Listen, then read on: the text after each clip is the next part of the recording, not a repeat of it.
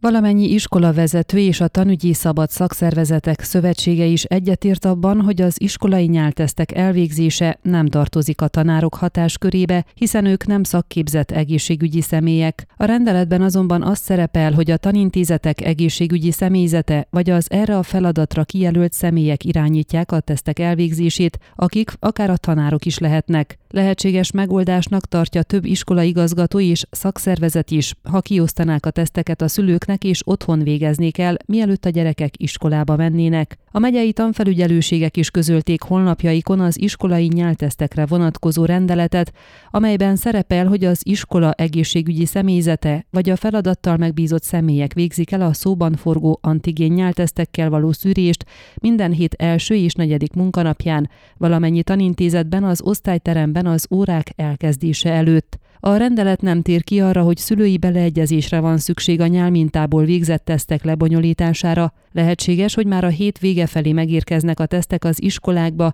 így jövő héttől esedékes lesz a tesztelés. Molnár Zoltán a Tanügyi Szabad Szakszervezetek Szövetségének Maros megyei elnöke lapunknak kifejtette, még nem kapott a szakszervezet semmilyen tájékoztatást ezzel kapcsolatban. Ők is csak a rendeletet olvasták, amelyben az áll, hogy az intézmény által kijelölt személy végzi el a tesztelést, azaz bárkit kijelölhetnek az iskolából.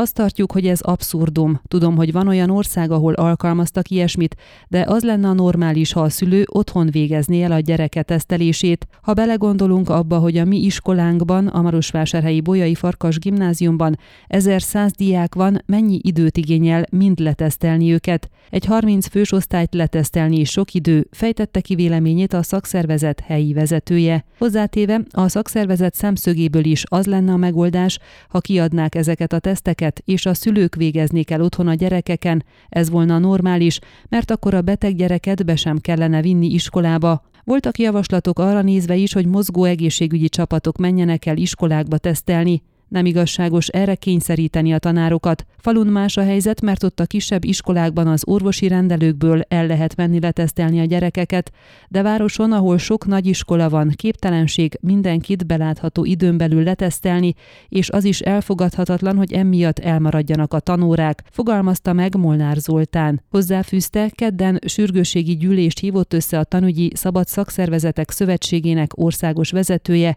így azután valószínűleg többet fognak tudni a nyáltesztekkel kapcsolatban is. Az iskola igazgatók sem kaptak erre nézve még részletes utasításokat, nem ismerik az elvárásokat, nem tudják még kinek mi lesz a hatásköre, ha megérkeznek a tesztek. Varga László, a Csíkszeredai Mártonáron főgimnázium igazgatója bízik abban, hogy az iskolájuk szerencsés helyzetben lesz, hiszen van orvosi személyzet, és azt is reméli, hogy a tesztelést az orvosi rendelőben lehet és kell majd lebonyolítani. Ezt tartom természetesnek, nem a pedagógus feladatának tartom a teszteknek a lebonyolítását, hanem szakképzett személyzet kell ezt megvalósítsa. Hogy milyen gyakorisággal, azt még nem tudom. Erre senki sem készült, és nem is volt eddig kiközölve, hogy a tanároknak kell ezt elvégezniük. Nem tartom kivitelezhetőnek, hogy a tanárokat kényszerítsék ilyen feladatra, fejtette ki a Csíkszeredai Főgimnázium igazgatója, aki az egyik legnehezebb feladatnak tartja a nyáltesztek lebonyolításának kérdését, ami valaha felvetődött, mióta iskolavezetőként dolgozik. Hasonló kérdések merülnek fel egy kisebb, vidéki iskola vezetőjében is a nyáltesztekkel kapcsolatban. Kovács Kovács László, a mezőmadarasi Pataki Ágota általános iskola igazgatójától megtudtuk, nincs orvosi kabinet vagy egészségügyi személyzet a tanintézetben, és nem látja, hogyan is lesz kivitelezhető a gyerekek tesztelése. Nem tartom helyesnek, hogy a tanári karnak osszam le ezt a munkát, amikor tudjuk, hogy ez a vírus cseppfertőzéssel terjed, és a gyerekek nyálát kell felhasználni egy vegyszerrel, és úgy elkészíteni a tesztet. Elég sok gyerek van, ezért a tanítás előtt ezt lebonyolítani nem tudom mennyire kivitelezhető, fejtette ki az iskola igazgató. Lehetséges megoldásnak tartja azt is, ha kiosztanák a teszteket a szülőknek és otthon elvégeznék, hiszen az is szempont, hogy sokan otthon reggeliznek, és a tesztelés előtt egy órával nem szabad enni vagy inni, ellenkező esetben már nem reális az eredmény, magyarázta Kovács László, aki szerint a tanároknak más a feladatkörük, ez nem rájuk tartozik. Összesen 190 gyerekünk van a Szénáságyi iskolával és az óvodával együtt, tehát több órát igényelne a tesztelés. Nem hiszem, hogy megvalósítható, ráadásul ráadásul nem biztonságos, ki is alakulhat egy fertőzési gócpont. Nem is kérdezték meg, hogy a tanárok bevállalják-e ezt a felelősséget. A másik, hogy a szülő is megkérdőjelezheti ezt, hiszen ha nem egyezett bele, hogy a gyerekét leteszteljék, miért teszteljék le? Ugyan nem PCR-teszt, de mindenképpen kellene ehhez is a szülői beleegyezés, hiszen arra is kell szülői beleegyezés, ha a gyerek adatait felhasználjuk, vagy ha fényképet készítünk róla. Világított rá a szülői szempontra is a mezőmadarasi iskola vezetője. A hét folyamán vagy jövő hét elején kapják meg az iskolák a nyál alapú antigén gyors teszteket, közölte hétfő este Szorin Kömpjánó.